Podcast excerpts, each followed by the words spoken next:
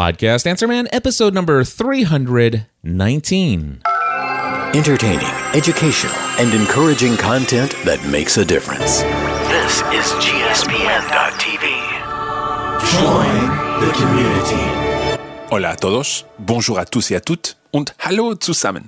This is Mark Pentleton from Coffee Break Spanish, French, and German. You're listening to the one person whose podcast I never miss, Cliff Ravenscraft. I tune in to Podcast Answer Man every week from here on the west coast of Scotland, and I'd like to say gracias, merci, danke, and thanks, Cliff, for everything you do for podcasters all around the world.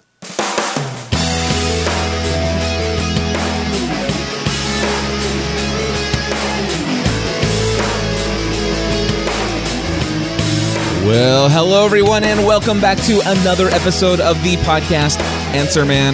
My name is Cliff Ravenscraft, and this, my friends, is the podcast about podcasting, helping you take your show to the next level. It doesn't matter if you're a brand new podcaster, if you have been podcasting for many years, or you haven't quite yet recorded that first episode. There's something we can all do to take uh, something we all. I can't talk.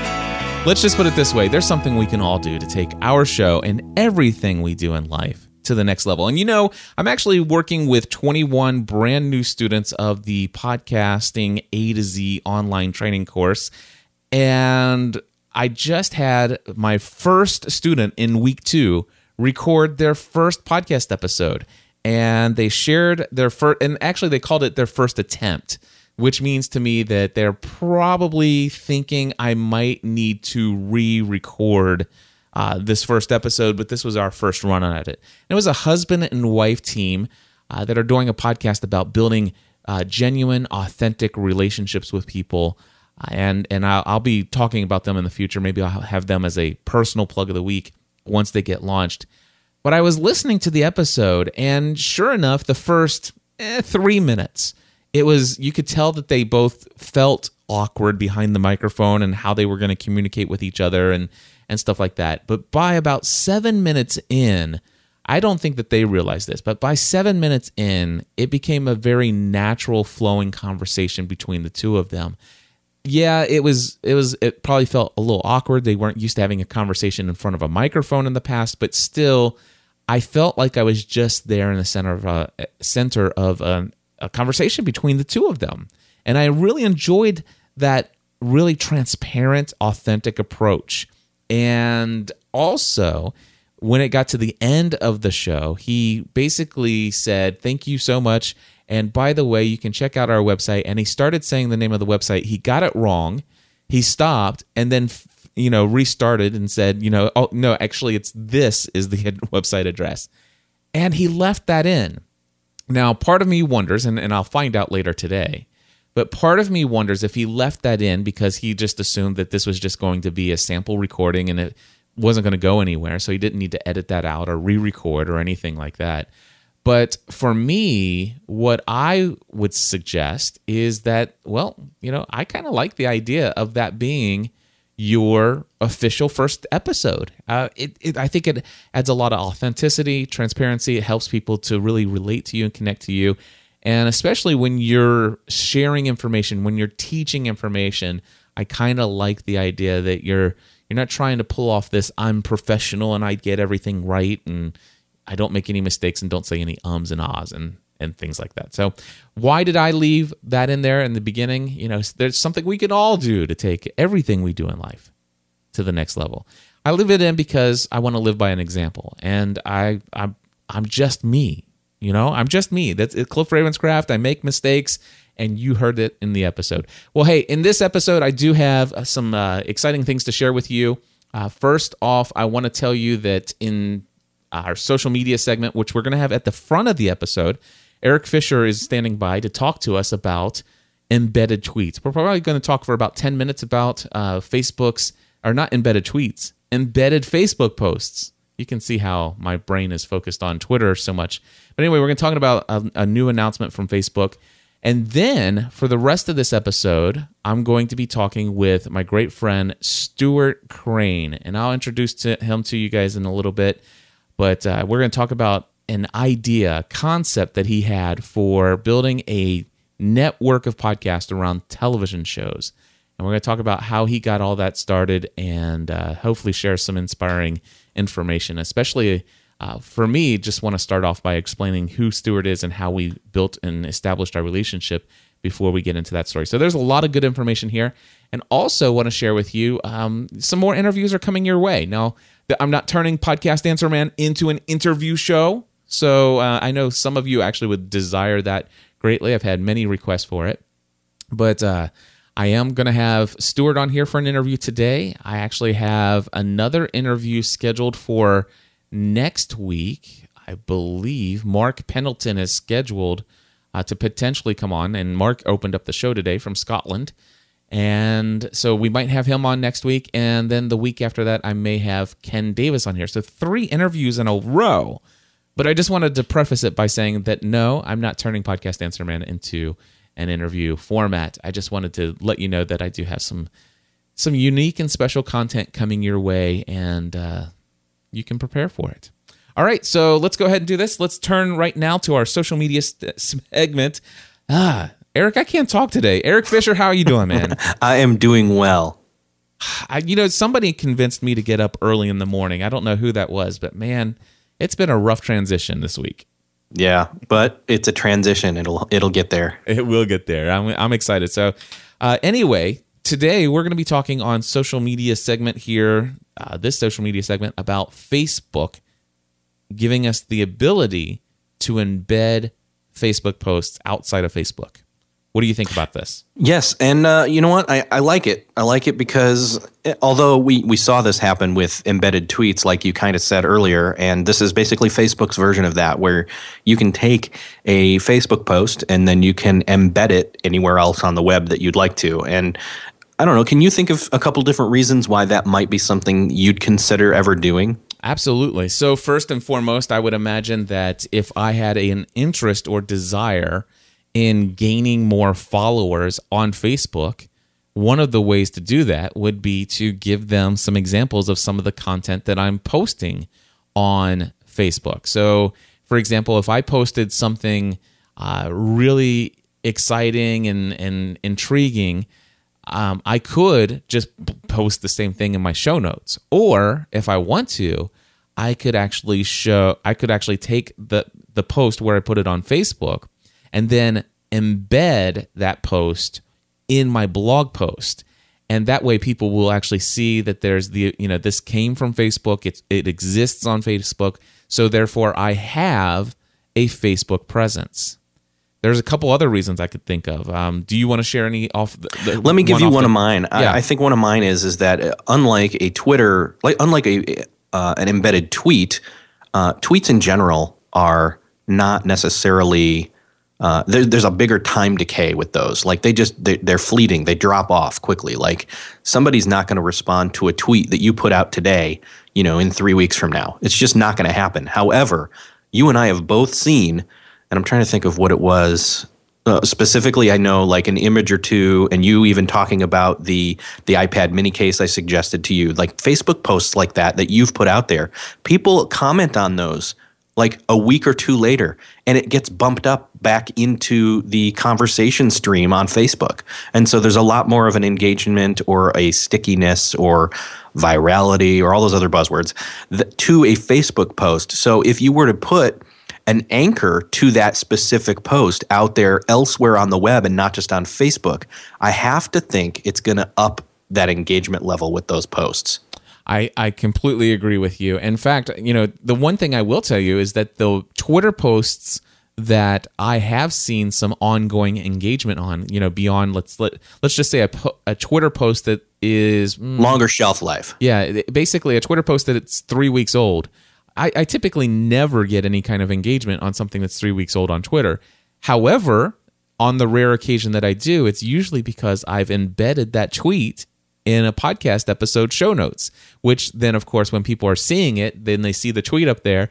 And sure enough, what do they do? They click the retweet button right there from the blog post and and and further engage with that content. So uh, and and sometimes they'll hit the reply button right from that, and it carries on that tweet. So what you're saying is absolutely correct. Uh, it, it does lengthen the sh- shelf life. Another reason why I think this could be an idea for us to do this is, you know, not necessarily to, actually to be a little bit strategic about what we're pulling off of Facebook and embedding into our show notes. And my recommendation is that you pull off some content that's already gained quite a bit of exposure. So, for example, taking a, a let's say a status update that you've put onto Facebook and it's got something where it's got 90 people like this, it's got 82 different comments on it, and it's got 14 shares. Well, if you take that eh, that post from Facebook and embed that into your show notes, what it does is it adds a little bit of social proof for you.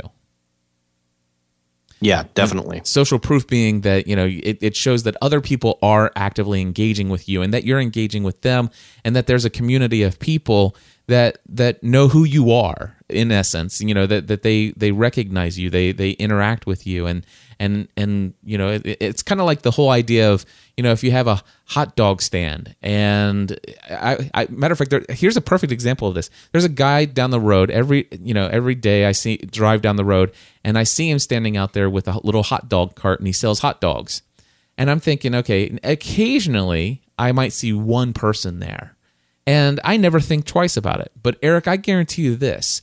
If I drove by and one or two or three times that I drove by, I saw a crowd of 30 people in line waiting to get a hot dog from him, mm-hmm. I guarantee you I'm going to want a hot dog. I want at least I want to try it out. I want to see what's going on. I'll, I'll, stop and say, "It's like what's the big what's the what's the big deal about these hot dogs?" You know that people would stop and and get a hot dog from me. So so there's there's something about the crowd. There's something about social proof, and when when there's a crowd that's gathered, it, there's a lot more, uh, I, I guess, interest or maybe even safety and engagement. Yeah, definitely. And so what they've got, I've actually visited the the developer.facebook.com or developers.facebook.com, and they've got an embedded post there that you can try out all the different things with. Um, it's not the, it, this isn't currently available for everybody. Actually, it's, and so it, it's available for very few people. Number, number one, right. I think it's important to uh, explain that right now it's only av- available to pages, and it's not available to currently to uh, member profiles. However, I do believe that that will probably change. I, I, I have a feeling well, that I'm it, sure it'll change. I'm I'm sure they'll roll this out to our personal profiles so that I can start doing this myself. Um, but also, it, it's limited to you know some very highly popular pages at this point. But there there are plans. You know, I'm reading through the post here, and they're they are looking at uh, eventually rolling this out over time. I would imagine that, of course, how quickly they roll it out would depend on how you know how this turns out for them you know what kind of engagement they get and what kind of you know how this helps them although i can't see it doing anything other than helping uh, facebook i mean it gives oh, them yeah. it gives them more of a presence out there it's going to ring, uh, ring people back in around to to posts they may one have never have seen or two re-engage with it if they if they ever did. So so but yeah they've got a they've got an example here of uh, venus williams. She's got she's an athlete. I think it's tennis. Don't kill me if i got that wrong but and it's it's got a post here of hers and you can hit like for her page there. You can like the post. You can hit the share button. It shows you it's got like 1623 comments and 200 and 58 shares and Six, how many people liked 6, it. 6,020 people like it. So there's the social proof. Right. You know, it's like, wow, if there's. You, if and, you hit the uh, comment button, it, it takes you to the actual Facebook post on Facebook to where all the comments are and you can enter yours. That's yeah, that's exactly. And it's got the like button, it's got the comment button, and it also you can share it right from the page without leaving. So basically, you can read the post, you can share the post, and you can like the post and like the page, all without leaving the actual blog post where you've embedded it. But if you do want to actually click on and see the comments or see where other people have shared it on theirs, it is going to take you to Facebook. Uh, but the cool thing is, it, and I just checked this, it, it does actually open it in a new tab, which is important for me.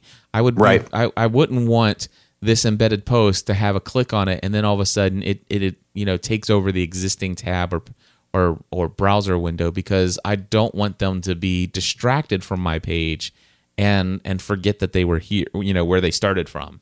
Right. Yeah. A Facebook rat hole that it would be. And you can even, um, and I think I already said this, but you can like the page right from here, which eliminates some of the headache that pages have of having to get people, for the most part, to go visit their page on Facebook to go ahead and like it there. Yep. So, so I, I like this. Um, this, no pun intended. I like it. I like it. Click. I, I'm clicking like right now. No, I, I am excited about this feature. Um, I don't. I have not been using embedded tweets enough. Uh, back in the day when we first started talking about embedded tweets, you know, it. I was using them, and actually, it turned into a lot of Twitter activity. People retweeting and linking mm-hmm. back to those show notes, and I, I don't know why I got out of the habit. So, just a little quick reminder here: yeah. we've had the ability to embed tweets for a very long time. You can do that right away. So, while you're waiting for the ability to embed Facebook posts why don't you go ahead and start playing with this kind of functionality with Twitter since it's already available to you? Yeah. And I think one thing that's going to become standard for me is once this rolls out for Facebook, I will probably use embedded tweets a whole lot more in conjunction with embedded Facebook posts, whether it's on show notes or on blog posts and different things. So, absolutely. Eric, thank you so much for bringing yet again another wonderful new update in the world of social media. I really appreciate this. It keeps us on top of things and uh, just value everything you bring to the table here, my friend. Thank you. It's been my pleasure. Thanks for having me.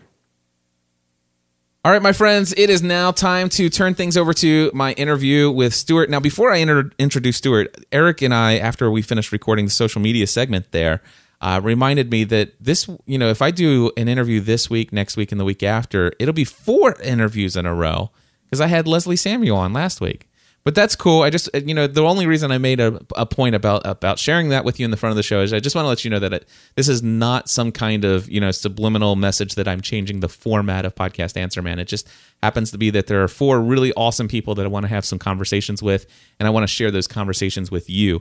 And today, my friends, we're going to be sharing a I'm going to be sharing with you a conversation with my great friend Stuart Crane. Now, Stuart is not only a personal close friend of mine, but he is also somebody that has uh, been one of my client slash consulting, or actually uh, podcast consultant slash coaching clients. He is also a business advisor for everything that I'm doing. When I've got big questions, big decisions, uh, Stuart is one of the individuals that I turn to uh, because he's experienced a great deal of success in business in areas that I want to also achieve success in. And so I turn to him for a lot of advice. And uh, not only that, but I shared most recently with you guys that Stuart Crane is actually a sponsor for two GSPN.TV podcasts. And not only that, but Stuart Crane is holds the record for being the number one financial contributor to GSPN.TV, the network as a whole. And we're going to learn a little bit more about Stuart, his experience in business, why we're bringing him on here, and ultimately we'll uh, spend a majority of our conversation talking about a TV podcast, a TV show podcast network that uh, he's created. But uh, Stuart, I want to just say welcome to the show. Well, thank you very much, Cliff. Uh, I've secretly always wanted to be on Podcast Answer Man, so this is a great honor. Well, I'm glad to have you on here, my friend. What I'd like to do is um, first have you tell folks about um, your business experience. So this is before you and I have ever met. Um, I, I, I, would like people to get a people to get a feel for the experience that you've had in business before we get into this venture of the online podcast network stuff. Sure, sure. Well, I think you know I've always had an interest in entrepreneurship. Uh, for some reason, when I was even in back to high school and certainly in college, um, I didn't really want to go to class. I always wanted to do some sort of business or work on projects. I was I got into programming, did a lot of uh, software programming, database programming, but my passion was just to have a business someday. So I um, went to Ohio Wesleyan University uh, in De- Delaware, Ohio, and literally my junior year, I, I had already gotten a job um, downtown Columbus um, to do work on projects, very high tech uh, projects like smart cards, uh, vehicle identification, database management stuff. And this is back in you know 1990 or 1985, 1986, and um, it's really exciting stuff. So I really always wanted to have my own business. Um, when I graduated college, uh, I did work for this large organization doing these projects, and then I ended up working on a, a project for a local company that was very entrepreneurial. Um, they had a, a business that they needed software developed for them. so I, I, basically worked on it as a as a you know contractor for the large company, and they came to me and said, "Hey, how would you like to leave and be a full time uh, developer on this and be in charge of all of our software?" And I said, "Yeah, that'd be great." And so I left this very nice job and everything, very uh, high, high paying job to move over there, and I became the main programmer for the whole uh, the whole business. And uh, I worked literally in the office of the owner, so we would talk about business and so forth.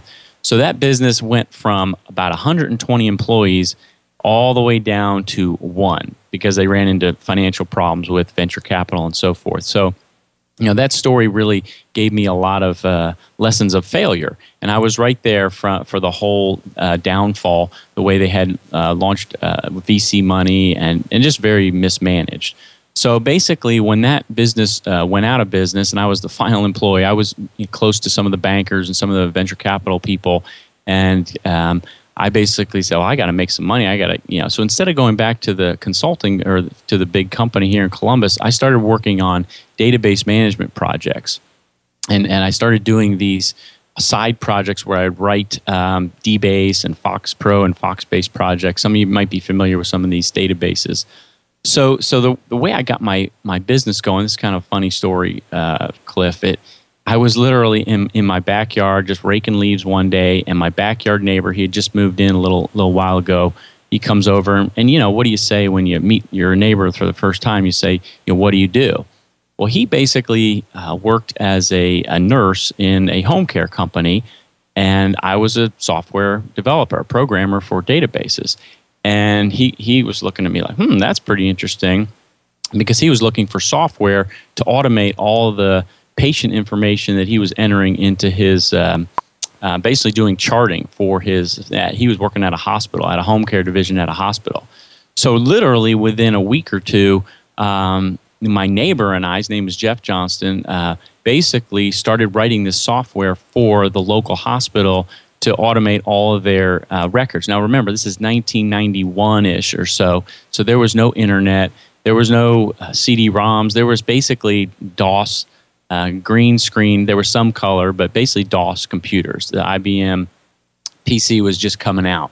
So we started working on this project and writing a database management program for patient records, and it really went well. The the people at the at the hospital, started using it, and we had one computer set up to do it, and they were just fighting over the computer. So Jeff and I were like, hmm, this is interesting. This is going really well. They put in a network. This was back in the Novell and Lantastic days. And we, we said to each other, well, what if we were to create, take this software product and basically make it more generic for the entire um, set of home care companies all across the United States that need the same thing because if they didn't have anything and they were pretty big at the time, then we knew that the other ones didn't have any. So basically, um, Jeff and I started a business in 1993. When by the time we got it got it started, um, it was 1993. We started with $400 in cash. Jeff put in 200. I put in 200, and we started in my basement. And it's kind of like the quintessential entrepreneurial story where we basically just met and we both blended our talents. I knew all about programming, how to develop software, how to build software because I had done it all at the last company I had worked for, and he knew what the program needed to do. He needed knew all the information. So, really, long story short, we just built this business, basically totally bootstrapped it. Um, basically, that four hundred dollars was all the money we'd ever put into it. We started selling the software fairly quickly and um, we worked out of my basement for two or three years. Um, I worked on side projects for a while, and then then came on full time. Jeff was on full time, and then we started hiring employees. And uh, we can get into that some because I know I've always harped on Cliff about how important it is to have a team and have have employees um, really to do bigger things. And and we did that from the get go. I think '92 we brought in our first employee, and we just really grew it very slowly, very methodically and um, I've always been interested in entrepreneurship and how, to build a business. So now in 1993, 1994, I felt like I could basically do it myself with Jeff. Jeff was my partner. And, and I also learned a lot. I was very um, interested in learning about business. So I'd read everything I could get my hands on about, well, how do you do the business? And I know, Cliff, you, you um, kind of follow Michael Gerber and E Myth, and we did that for a while, and that was very important, and a lot of other very successful uh, business people. So that's really how the business, the, the, my previous business got started was in 1993 when we formed it. And at the time we sold it, which was literally just two weeks ago, um, we, we sold the company, you know, 22 years later. Um, we have about 75 employees um, in, in Columbus and it um, it was one of those things that it kind of lost its excitement, lost its edge over time, and uh, I think that's one of the, the reasons that you know I really was excited about working with you and talking to you. Awesome. So there's there's a ton of information there, my friends, and um, I, I want to just highlight a couple things and go back real quickly. Uh, the the conversation at the fence, you and your neighbor. What what year was that? That was ninety one. So that was 1991. So 1991, and then you guys are, are, are are all of a sudden building a business out of the basement of your home, uh, creating this software for these folks, and uh, just your first sale. Can you can you tell me a little bit about your first sale? How much did you how much did you charge for that software program, uh, and and and what was it like making that first sale? I'm interested okay. in hearing that. Yeah, sure, sure. So basically, you know, the way we market it was kind of funny, Cliff. Back in the day, there was no internet. So the way we marketed it is we would send out these um, we would go on to CompuServe. And you, remember, you guys remember CompuServe and Prodigy? Oh, yeah. And we would type in the SIC codes um, for home health companies. And home health was kind of our target market uh, back then. And we would download, and I would download these things right into a database. And Jeff would highlight the ones he thought we could mail to. I'd do mail more. You guys remember mail merges and, and WordStar oh, yeah. and WordPerfect. So we, I think we used WordPerfect back then. And we would do boilerplate uh, mail merges with letters and information and packets. So we would basically send this information out to these home care companies, and they we would basically give them a teaser, and then we said, "Here, send in this uh, postage postage paid reply card." So anyway, we got one from actually a pretty close um, uh, company. It was about two two hour drive away from Columbus, a hospital in Zanesville, Ohio. And we kind of knew them anyway through somebody else. So they said, Well, why don't you come down? So we got in a car, drove there and we basically had kind of one of these luggable laptops. It wasn't a laptop, it was a luggable. And we set it up and we basically loaded the software, or the software was already loaded, and we showed it to them in their conference room. And these guys were just floored because they, they were doing everything with WordPerfect and, and Quattro Pro and stuff like that. So basically, they were like, "Well, how much does it cost?" And we were kind of looking at each other, going, "Up." Uh, so we kind of got real quick on making sure we had all of our pricing together. But that was it was about our first price, Cliff, was forty nine ninety six, so four thousand nine hundred ninety six dollars for the base package. And then we had a few other odds and ends, and then we charged for training, and then we charged for customer support or basically maintenance, a maintenance contract. So to answer your question, it was a it was a, a co- company in, in Zanesville, Ohio, about a five thousand dollar sale, and we just thought that was a million dollars at the time. Absolutely, absolutely. Um, I just interested in you know obviously you've went on from there. You made several other sales after that, and you in 1992 hired your first employee. Your your first employee um, between obviously there was you and your partner. And this first employee, what was that first employee doing? What, what did you hire that first full time employee or part time employee to do for you? Yeah, I mean, the first first employee probably was kind of a jack of all trades. Um, you know, when you only have one employee, you kind of have them do everything that, you've been doing and then some. But um, and we work we're working out of my basement at the time, so that was a little odd. They were they were probably the only employee that worked out of the basement because once you get an employee, you can't have people parking at your house and stuff like that. So.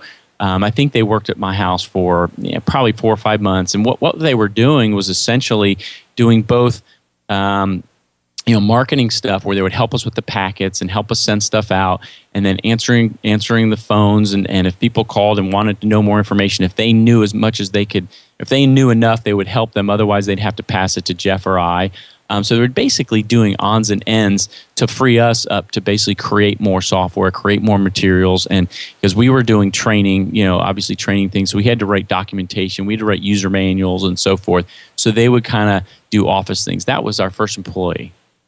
Now, you mentioned that uh, you were reading lots of books uh, at the time, and, and I know that you and I have a we, we we're both big fans of the the business genre of books and also personal and professional development style books.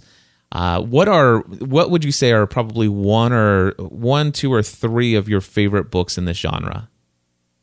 Well, you know, I, I don't know about E Myth being my favorite, but I think it is extremely a valuable book, and everyone who starts a business, especially at the small level, needs to read E Myth by Michael Gerber. Um, that that's kind of a must read. As you get bigger and um, you're thinking of bigger picture things, I think Good to Great by Jim Collins is very important to to have that. And then you know those are probably my my two business the only other business one it's kind of a niche book that um, is very odd but i've learned more from this book than any other book i've read and it's by a guy named felix dennis and that book is how to get rich he basically um, started pc magazine pc world over in europe actually in the uk and and he is uh, many many hundreds of millionaires. You know he's very very successful. And, and the way he writes is just basically telling you flat out straight out this is how it is. And so i've always looked to try to find people that have been there done that beyond what i've done and he's way beyond what i did. So if you always want to check it out it's called how to get rich by felix dennis. That's by far my, my favorite book of, of all time for business. And then i agree with you um, cliff we, we, bo- we both also have a passion for self-development. And that kind of you know ties into this whole podcasting idea because when I was um, in college, actually just you know college, high school, even back to high school, but college and right out, out of college, I would listen to uh, books on tape, and these are books that are self development and uh, motivation and stuff like uh, you know Tony Robbins, Brian Tracy, Jim Rohn. It goes on and on and on. But they all basically recorded all their books onto cassette tapes. And if you come to my, my office here, my house, in my library, I literally have a whole wall full of all of these uh, books on tape, and they're all cassette. And then thing, things moved over to CD, obviously, and so I bought a lot of uh, books on CD, although I have a bigger collection of books on cassette. So I'm very passionate about self development, self help, and motivation. And that's what kind of got me excited about podcasting because it's really the next generation of digital content and and I'm really I like the the speaking portion of it. I would listen to Brian Tracy in my car driving you know all over and it's like he's right there in your car with you and he's telling you it's just you and him and uh, very very i mean it's very fascinating for me. And that's what's exciting about podcasting is um, you know if you listen to pat flynn he kind of always says that. It's kind of neat how he's connecting with his people through the microphone and they all say to him it's like you're right there with me. So i love that. Absolutely. So you're you're taking all this uh, content you know people who are positive minded uh, people who believe that you know when you set goals if you believe they're possible the only th- thing that stands in your way between what you dream is possible and making it happen is a plan. And and so obviously you've you've set your sights high your goals high and with your business you achieved some pretty amazing things. Now i'm not going to ask you to get into specifics but one of the things that i've come to know about you is that you're very open and i know you'll share whatever you want to be whatever you're comfortable with sharing uh, but can you tell us, just give us an idea, and, and you're free to say this without any boasting or anything like that. We're not going to worry about that because I'm asking you to tell us if you're interested. Um, tell us financially how successful that business got for you, the business that you were running. Sure, sure. So, so in the early days, you know, basically the mid '90s was the early days for us. Um, you know, we would have um, we started out with a couple employees, five, ten employees at you know in the mid '90s, and it was you know we were gotten up to a million dollars in revenue, and that was all great. And we kind of just grew it very slowly and very methodically, and we would only add employees as we added revenues, and our revenues grew probably 10 to 20 to 30 percent a year. So it wasn't like this major spike growth where we doubled in revenue every year. It was just a really slow, gradual increase. So, you know, financially, it's really just as you grow and as you're selling more systems, as you're adding customers, you're adding features and you're adding modules and things you can sell, you're adding people. So you're just growing your business. So, um, I just, you know, fast forward all the way to 2012. I mean, last year we did about 13, 13.5 million in revenue. And again, that's just think about that. That's from 1993 all the way to 2012. So this isn't a fast growth thing like you hear from like the Instagrams of the world and some of these dot coms. It's very slow growth. Um, 2013, we were on pace to do about 15.5 million in revenue. And and you know, financially, the nice thing about a software business is really how profitable it can be. Um, you really have no cost of goods, so um, everything everything you you ex- is expensed, and you're basically if you if you run the business well and you run it right, um, you can throw off a lot of a lot of income. So we were probably doing that at close to thirty to thirty three percent net. So that's you know about five million or so in in profit, net profit per year. Now, of course, that's divided because there's two owners, and that was one thing that was good about our business is we never took on any any debt. We had actually did have two loans that we did in 2005, 2006, and those for acquisitions. We made two acquisitions where we we bought our, our competitors. So they they were paid off in five years and had basically no debt other than short term bills that you have to pay a lot of cash in the bank, and then it's throwing off you know about five million a year in uh, in profit. So so you can build that kind of business. And another thing that was good about a software business is if you set it up where you have maintenance fees and you have modules where you're basically um, selling them on a recurring basis or you're basically charging on a recurring basis, you really don't even have to resell them. So we had about 80% of our revenue. So 80% of the 15 million is recurring. So literally on the first of every month, we're booking 900 grand, maybe a million bucks in revenue on basically the first day of the month without having to sell anything. So we, we did kind of get lucky in the sense that the business was a, is a is a software business and it was an enterprise software, so it's for businesses. It's a B two B business. It's not a B two C. So so there's a lot of advantages there. But I'm not saying it wasn't tough and it wasn't difficult. It was, but that's that's really financially kind of the you got to the point where Jeff and I were making between two and two and a half million a year every year, year after year. And and but the passion was gone and it's like, okay, I would like to obviously continue to make good money but I want to be able to do something that's fun because it, it, was a blast in the early days in the basement, and we worked twenty four seven building the software. But it gets different as you you have employees, and we have 75 employees and big customers, you know, all over the country and so forth. So again, there's a, there's a ton of information in there, and I know that folks are, are listening to this and they're internalizing a lot of things that you're saying. Um, just real quickly, you've said it several times, and and I, I just want to emphasize this because this is slow, measured growth. This, you know, you, you just you just throw out a big, huge, wow, whopping, you know, uh, pretty consistently two to three million dollars of personal income each year, consistently without, you know, and and one of the things that I know, and you wrote this in a letter that you even give, gave me permission to to publish it uh, online and that was you know without really having to work a whole lot you know if if you didn't want to you had you had basically surrounded yourself with the right people to do the right jobs. And and the business kind of operated itself unless you wanted to really get in and put your hands in and do something right? Yeah exactly. What what jeff and i did is we built a senior management team that was very very strong that they knew everything they needed to get done and then we even had one person in between the senior managers, probably have like six senior managers, and those are all over the departments. And then in between them, we had one person who was, we called him director of operations. You can give him whatever title you want. As people say, titles are just words. But that person was basically below Jeff and I. So we got Jeff and I, then we have Mike, his name is Mike. And then under them, we have six senior managers. And then under them is the entire team, the rest of the, you know, 65, 70 people. So, so yeah, I mean, if you build your business, and then it gets back to eMyth to a certain degree, and, and, um, you you can have a situation where the business runs very well, very successfully without you having to even do anything. Now, I did certainly do certain things like work on you know larger projects and and visionary things. Oh, we want to get into this and that and try to get connections and so forth. But the day to day, you know, building software and, and exciting things that uh, was back in the basement days, that was long gone. So, but you're right. Awesome. And you you mentioned something um, that you kind of lost passion for it over time, and and you kind of and it sounded to me and, and tell me if I and if I picked this up correctly. You kind of were reminiscent of the good old days when you would work around the clock.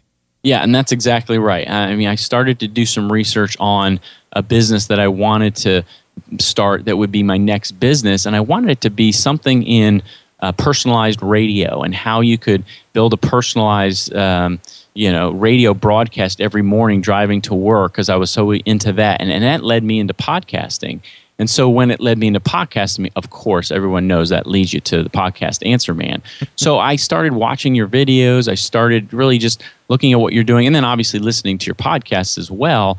And you absolutely had that passion that that we had. And, and you actually worked I looked like you worked out of a basement. I don't know your studio exactly Yep. where it is I'm in your in- house but it looked like you had the same type of setup as i had. I had computers everywhere. I had you know all this stuff set up and and it just really um, went all out and the, just the way you talked and the, and the way you um, expressed your information to your listeners it was just it was it was kind of like reminiscing Wow. And and so I guess the the very interesting thing here and and this is how you and I were first introduced. So you you you had already kind of started to feel a little discontent with, you know, the lack of what it is that you want to do next. You you're like, "Man, I, I really want to involve myself with something and and build something again. I want to get back to doing something that gives me a lot of excitement and passion and maybe even a little risk, you know, and and stuff like that. It seems to me that that that was a some of the goals. Am I, am I reading into that correctly? Yeah, yeah, absolutely. I mean, the, the, to start something fresh from scratch, from just an idea that you have, and then to build it from scratch. I mean, when you say scratch, you have all these tools and resources that are out there, but to take an idea that you have and say, can I build this and make it something that you know literally millions of people potentially could enjoy on a day-to-day basis? That i mean talk about excitement for me. That that's huge. I mean the software business that jeff and i built yeah that's not used by millions but uh, since the time we've been talking since we started here i bet you probably five to ten thousand prescriptions have been filled using that software. So it's kind of neat to think you create something that you know can be used for you know these home care pharmacies. Well now i'm thinking can i build something that is used slash used or listened to or whatever by millions of people maybe driving to work in the morning or working out or in their house or you know anywhere because of the fact that everybody is now getting smartphones and it's not just mp3 players anymore now everybody with iphones and androids they're all able to listen to these things so so yeah it's it's the excitement of building something from scratch So that that's what started your search. You found me probably in June or July of 2011. I had no idea that you were listening to me. Uh, and this, and by the way, I just want to, I just want to stress to people, um, you know, you never know who's listening to your shows, and and it, you know, it doesn't matter if you have 100 people, you know, 1,000 people, or you know, 10,000 people who are listening to your show. You just never know who might be listening to your podcast. Now, I happen to know that you found Podcast Answer Man, but it also led you to check out. It's like hmm, I, I, I follow this guy's I read his probably read the about page. You probably and then you checked out the podcast network i had. I know that you ended up starting to listen to hunger games and i believe you were starting to listening to pursuing a balanced life. Am i correct? Yep exactly. So and and by the way folks i i you rarely hear me ever promote pursuing a balanced life on this podcast. And and if you haven't ever listened to it this is going to be one of those times. Go to pursuingabalancedlife.com uh, I have 534 episodes of that show that has been recorded. It was the second podcast I ever created. And it pretty much shares my entire journey of starting as a hobby all the way through the transition of leaving my career, the very stressful financial issues of launching this as a full time career as a business, and and then my journey of getting to where I am today. And if you ever wanted to know all of that, you could listen to 534 episodes if you want to. But anyway, Stuart, I, I never really promote that, and you know, I would say probably because I am only releasing maybe an episode once every at this point once every two to three months. And even before that, more recently, I was only releasing an episode maybe a, a month every month and a half. And um, so that that shows audience probably right around 800 to 1500 subscribers, but that's it's only that many because so many people have found it over the years and they they do enjoy the content. But uh, in the early days, it's a podcast that you know for the first three to five years only had about 300 400 subscribers.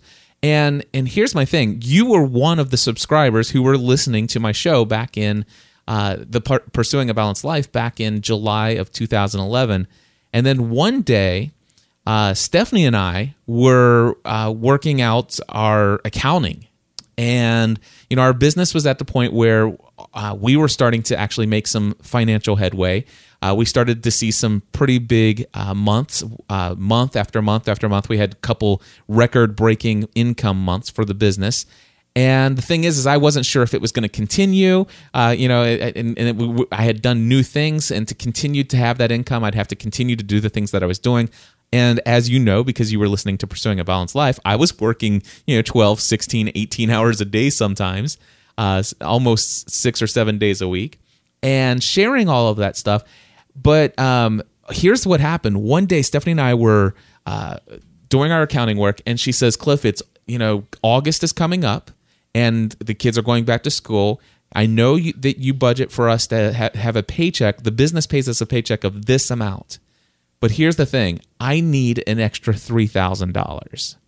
And I'm like, and, and, I'm like, man, I just don't know about that because it's not just three thousand dollars, but it's also all the taxes and everything else that they have. I mean, to pay myself an extra three thousand means that the business actually has to give up an extra, let's just say five to six or seven thousand dollars to even pay that additional net on top of what we already paid.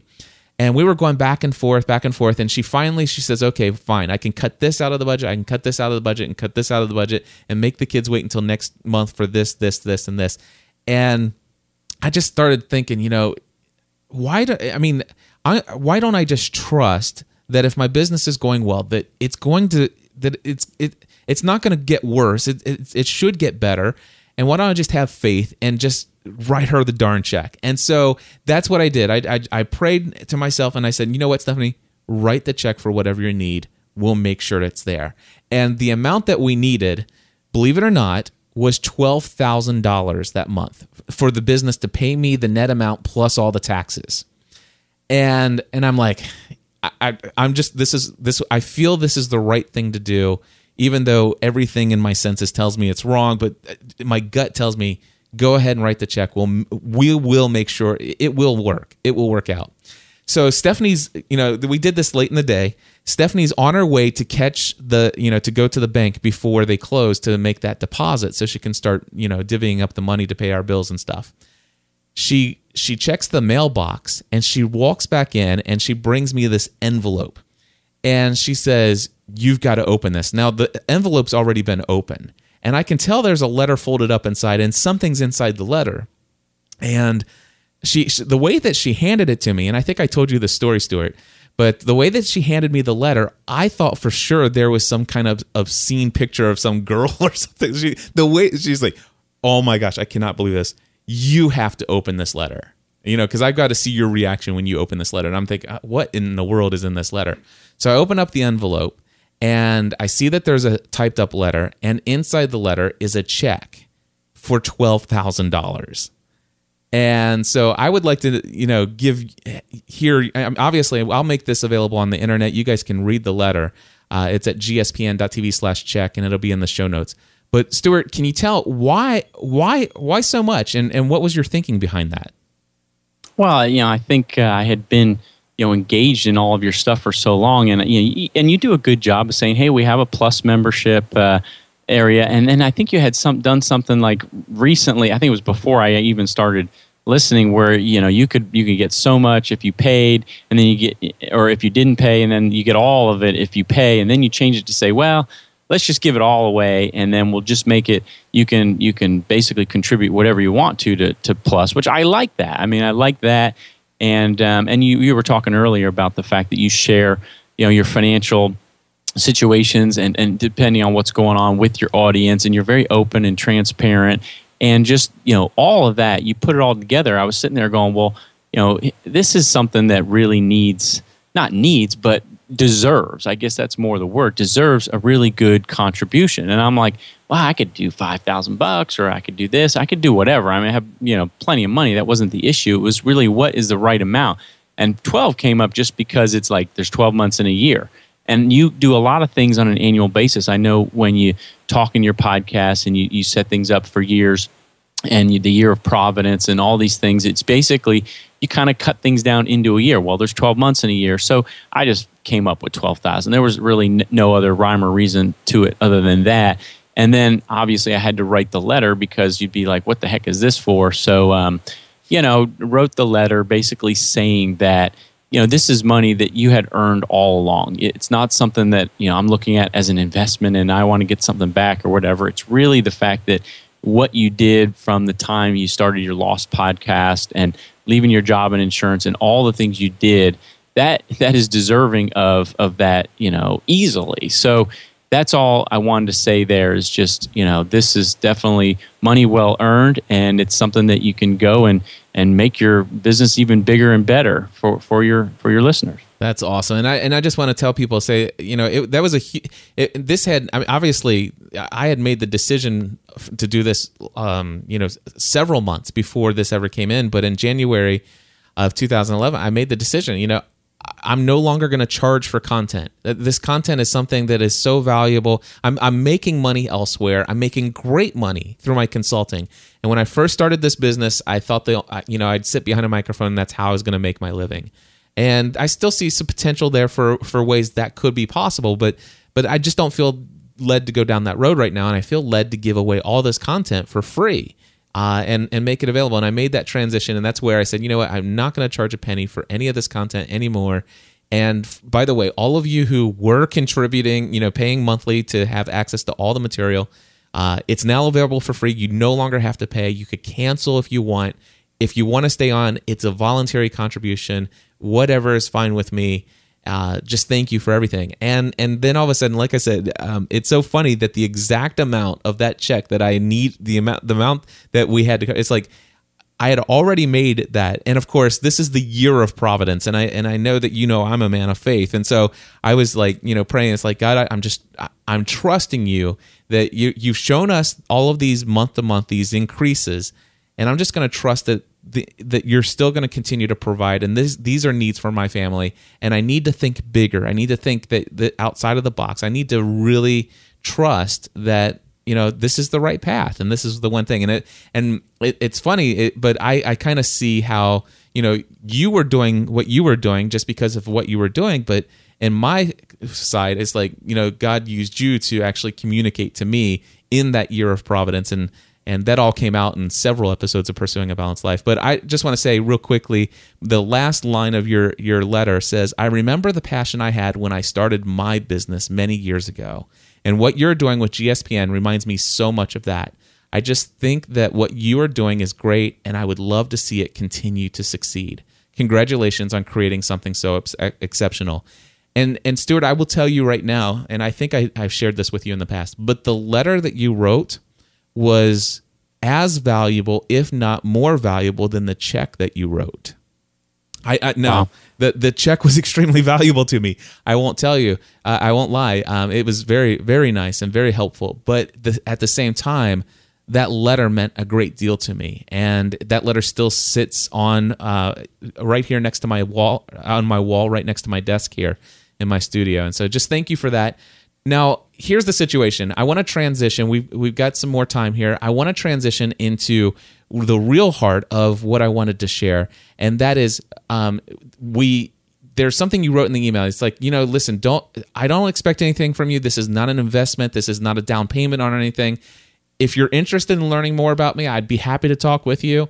Uh, I do have an idea of a business that I'm thinking about, uh, but this would be a separate consulting arrangement where I would purchase your time or products or services specifically for that purpose. Uh, but if you're interested in hearing more, then I'd be happy to talk to you. And of course, that started our relationship. I, you know, looked for a time to call you, and we we got on the phone and started having conversations. And that's when you told me about this idea for a network of shows. So tell us what was the inception? How, how did how did the idea come up, and and what was the original thought on this on this thing?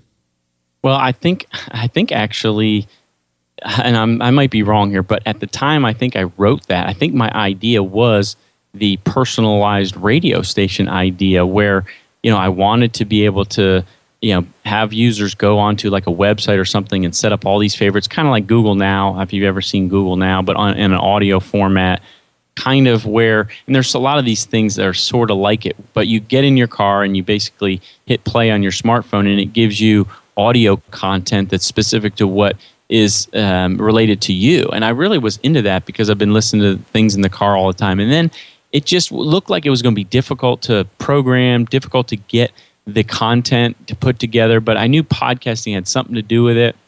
And then, you know, when we talk more and, and really listen a lot about, you know, your experience with Lost and how that, the Lost uh, podcast is what generated so many listeners and, and the biggest um, you know audience. And you said your entertainment podcasts have always been the most popular. And then so i started doing all this research on uh, tv show podcasts. So if you go out to itunes and you go into tv and film you just see you know a, a, a literally you know a, you know pages and pages of these podcasts for tv shows which is great that means there's a market that means there's people doing it that means you know people like them and all that but i kind of was thinking this kind of hit me all at once. It's like, well, wait a second.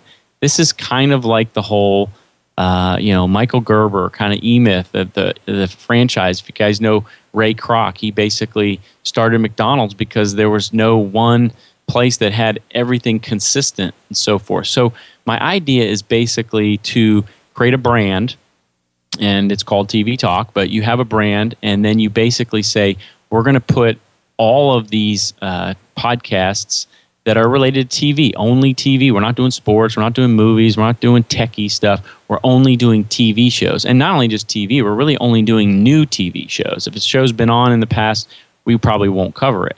So my idea was come up with a branding TV talk and put all these podcasts under one network and make everything consistent.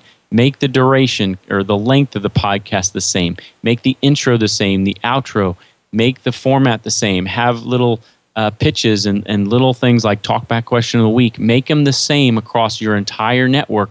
So when somebody listens to one of our TV talk shows and then they say, well, I'm, I also am a fan of this TV show, and they go and, and they listen to another of our TV talk, they know what they're getting. And my wife and I watch a lot of TV. Um, if you've watched the Food Network or if you watch uh, HGTV, they have these shows like uh, Chopped or uh, Cupcake Wars or uh, House Hunters. If you watch House Hunters, what do they do? They always do the same thing on every show. You're introduced with two couples. They're in a city. There's going to be three houses they're going to look at. There's going to be commercial in between the second and the first, second, and third house. And at the end, they're going to pick the house they want to live in. Then they're going to do a little thing with them living in their new house, and then the credits roll, and you're done. That is basically consistent, predictable familiar television. And what we're trying to do with TV Talk is basically the same thing. It's basically make it so it's consumable in a short period of time on your way to work, but you get the um, the water cooler talk that you need because you watched whether if it's reality it's big brother or it's um, american idol or america's got talent or whatever the night before if it's reality you want to basically you know see what they think about that. If it's drama and it's something like under the dome where there's a lot of things going on and maybe conspiracies you want to get extra conspiracies or hear what other people thought about it before you even get to work so that when you're at the water cooler at the office you've already got your you know ammunition of of the TV talk so there's that kind of element to it and and I another thing I, I didn't I saw in the, all these podcasts about TV is that you didn't really know when it was going to show up in your subscription. Yeah, you can subscribe using a podcast app and you can say subscribe, but you don't really know when it's coming. So what we decided is, you know, let's make it show up every morning basically first thing. Matter of fact, we record the the TV Talk uh, podcast that night, and it's in the can before midnight or 2 a.m. in the morning. And so when you get up, even if you get up at four in the morning and you basically drive to work at 4:30, you will be able to listen to your TV talk show the next morning. And then, of course, it's on demand. If you watch it on Hulu or whatever, it's always there. So that that's what we wanted to basically make things consistent that way. And then the other thing we came up with is okay, you can get Downcast or Podcatcher or Dog Pod this or a podcast app from Apple. You can do that. But what if we were to create an app and we just called it the TV Talk app and we wrote it for iPhone, for Android, um, and then we can do others, but basically those are the big two. And we just have everything in our own app, then all of a sudden we control essentially the experience um, to the user as far as basically pulling up a list of your favorite podcasts or your favorite TV talk shows, hitting play.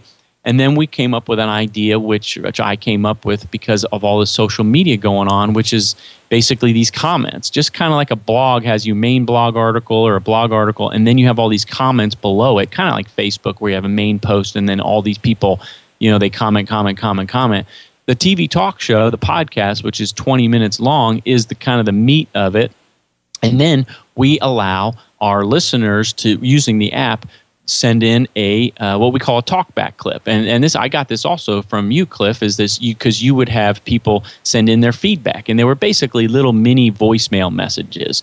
And i'm like you know this is this needs to be leveraged. This is huge. People want their you know then they want to hear themselves you know kind of thing. So in the tv talk app while you're listening or when you're done listening you can just hit one button. It's the talkback button and then you record your um, you know your clip for 40 seconds or 20 however long you know it is and then it goes into our servers and then we basically have all of the clips from all the people. And since you're connected through facebook and twitter we have your little profile picture and your city state and then those can get played at the end of the tv talk show. So my idea and it hasn't fully been realized because we don't have a ton of the clips coming in yet but we will once we get a lot of users is that you'll listen to the TV talk show on the way to work, and then when it's over, you might listen to five or 10 or 15 individual people giving their opinion about Under the Dome or Dexter or America's Got Talent or whatever it happened to be. And you could listen to those at the end, and they just play, you know, clip after clip after clip. So, anyway,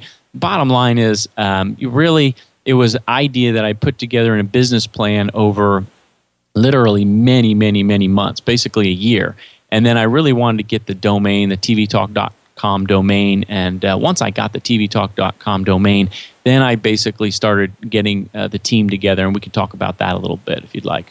Yeah, so so basically the idea and the concept was there all the way back in uh, January 2011. Although the concept was, like you said, it was a little bit more of a idea of, of uh, you know you would have an application where you would sign in and you would say i want i, I kind of want this little thing this little thing this little thing this little thing now uh, go and pull all of these different sources and build a, a, podcast that's specifically tailored to me from all of these different segments and yeah and actually right. i think there was there were services back in 2006 that actually did this it's uh, something like that yeah yeah, yeah. And then siri came out and i was like oh siri and, and apple that this could all get you know beat out by somebody like that. And so that's when i switched over to looking at these tv podcasts. So, but anyway we we we actually i know you were working with several other people but you and i also had some great conversations about this and and and it, and it evolved. But um, how long or when did you actually end up getting the tv talk domain?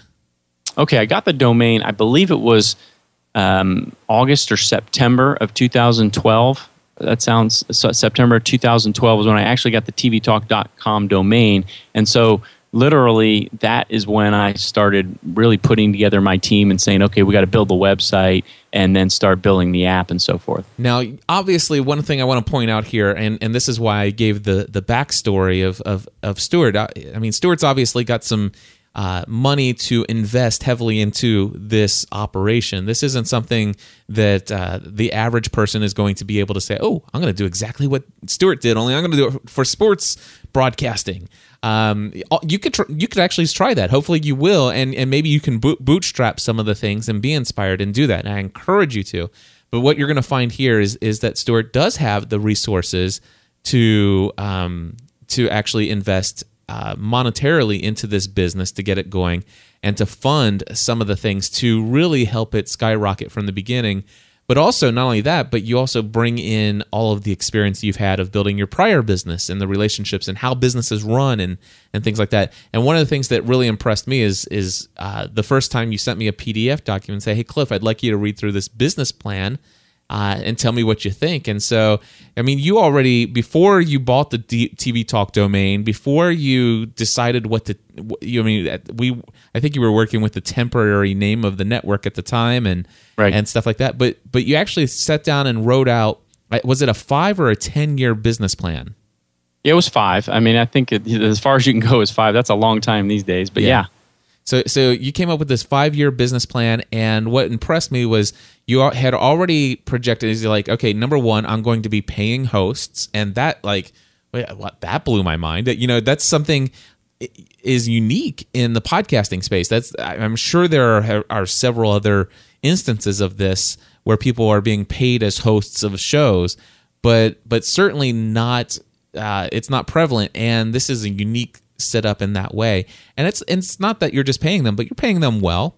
Uh, the idea that you're, I noticed in your business plan, you were going to provide equipment for these hosts, so they didn't have to rely on their own stuff. You you you were expecting a consistency of the quality of the shows and you knew that for consistency you'd want everybody to have pretty much consistently the same kind of equipment it's kind of like ray kroc wanted to make sure that the you know the mcdonald's in north carolina was using the same thing to fry the burgers uh, you know the same equipment to fry the burgers in in northern kentucky uh, or in china uh, so so you wanted some consistency. So I noticed that that there was all of that, and it's like wow, that there's the money that's going to go into buying the equipment. There's the money to to pay hosts per episode to create content.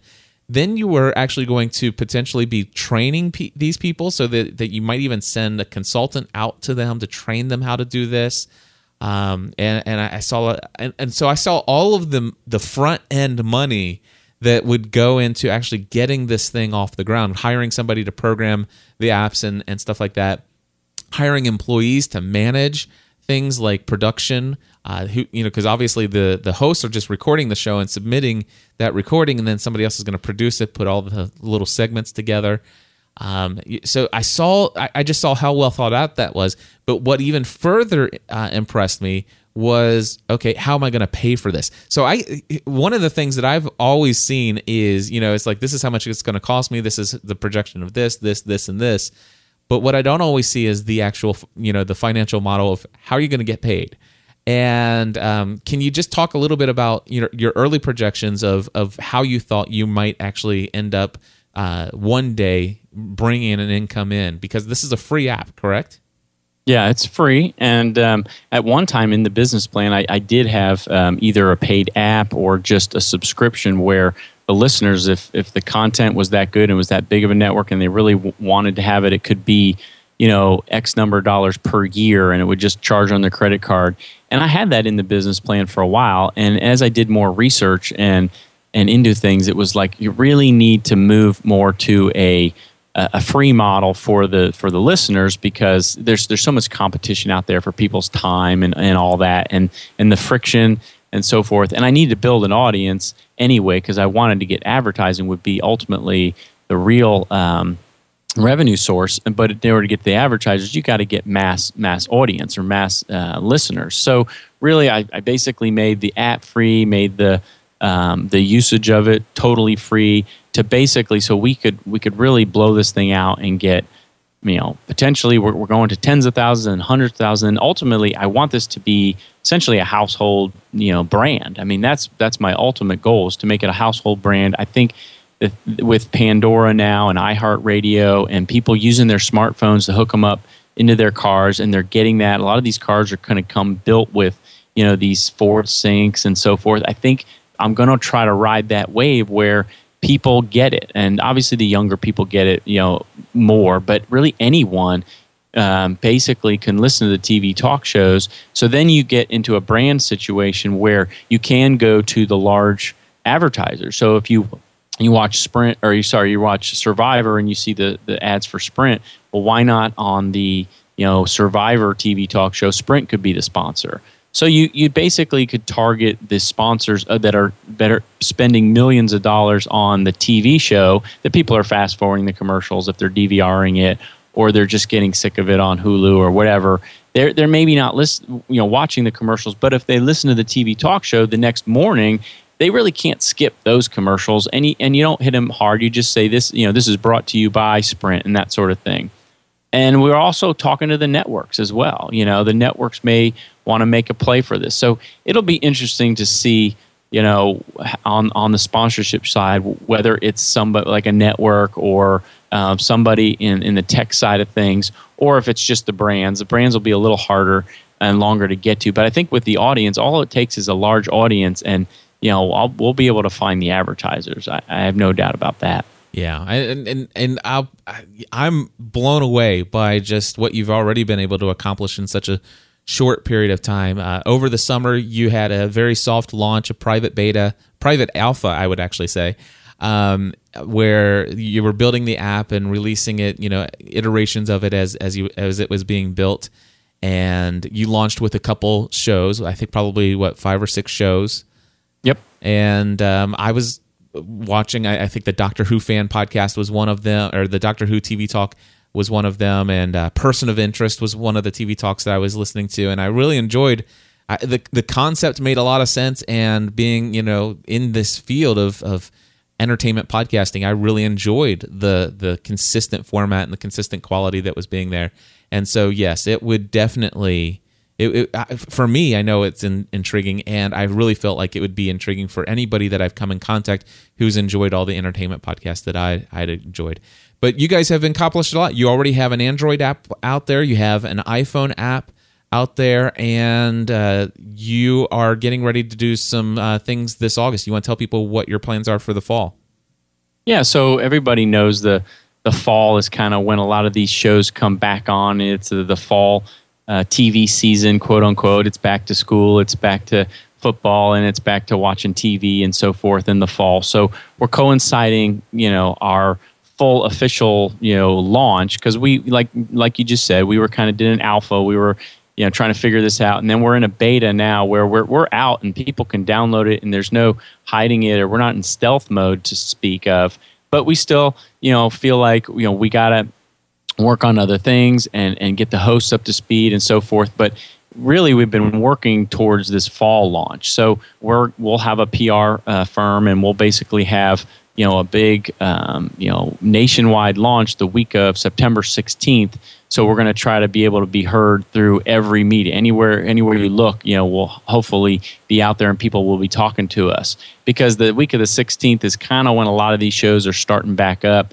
We're looking to do anywhere between 40 and possibly upwards of 50 shows that will be you know part of the network um, TV talk shows. So um, that will give pretty much everybody will have at least one or two shows that they watch on TV will be part of our app. Because obviously, if there's if you don't watch any of the shows that are in our app or in the TV Talk network, then it pretty much is kind of a moot point.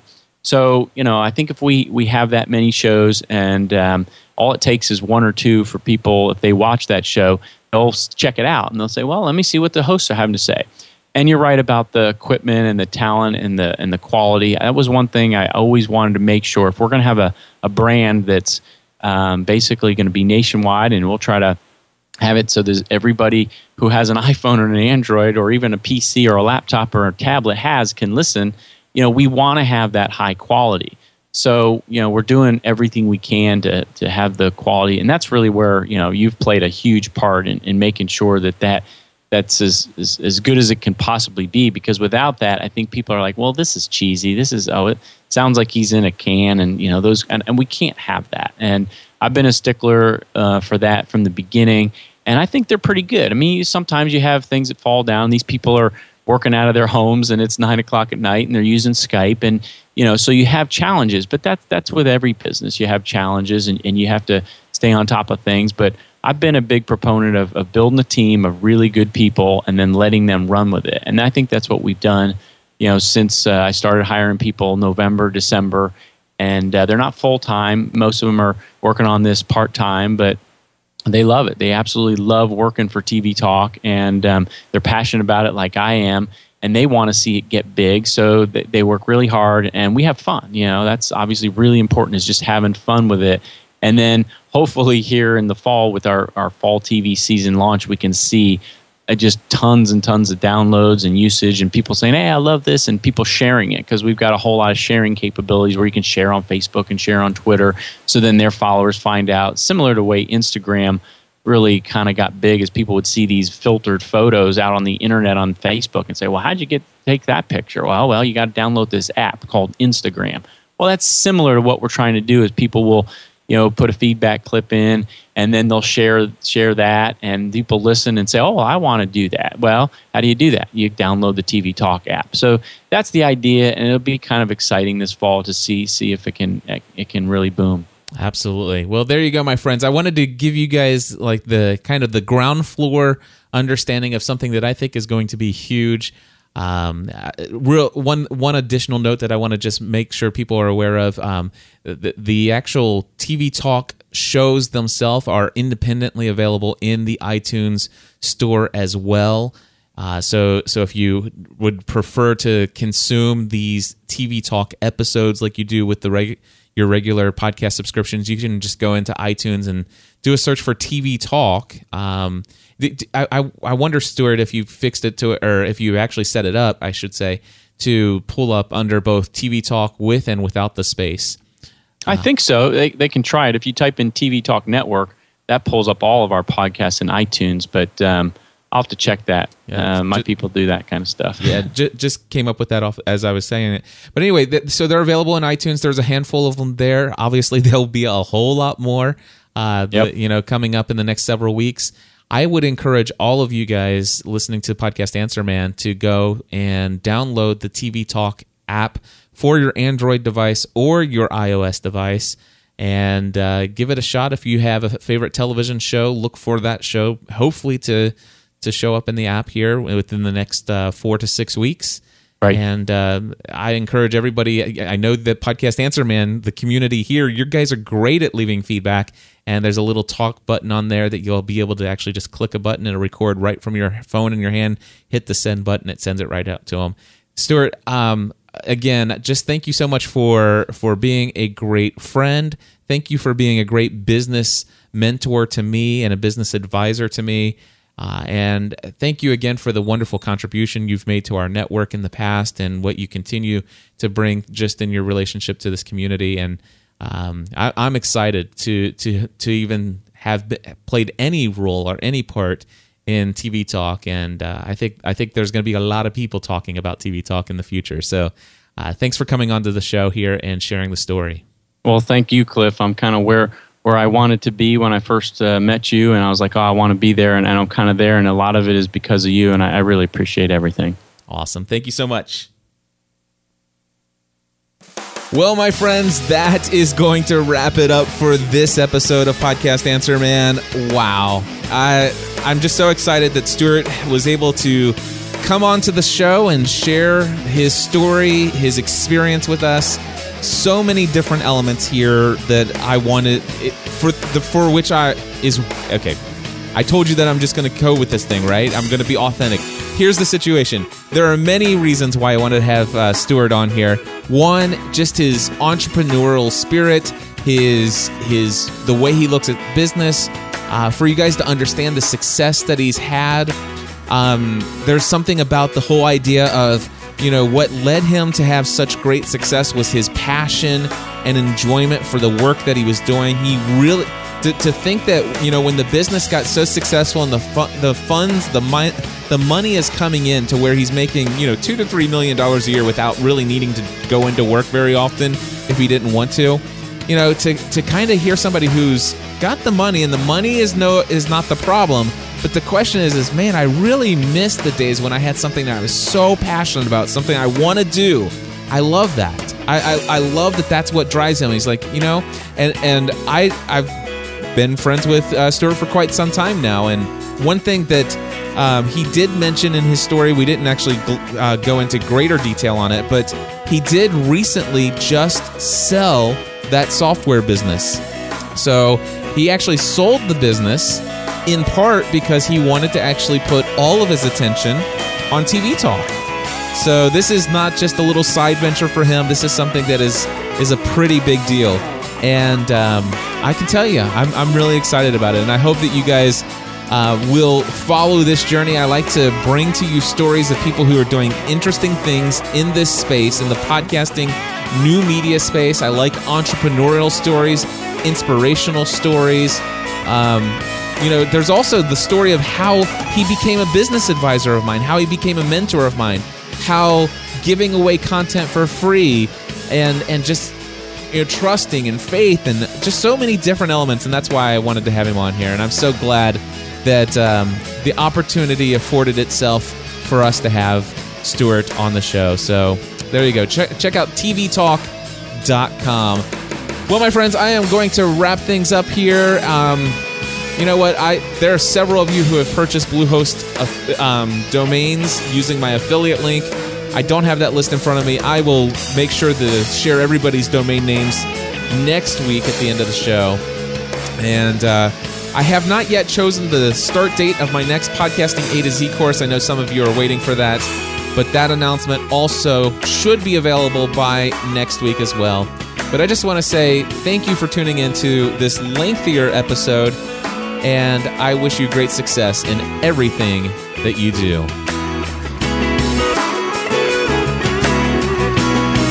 Helping you to get the things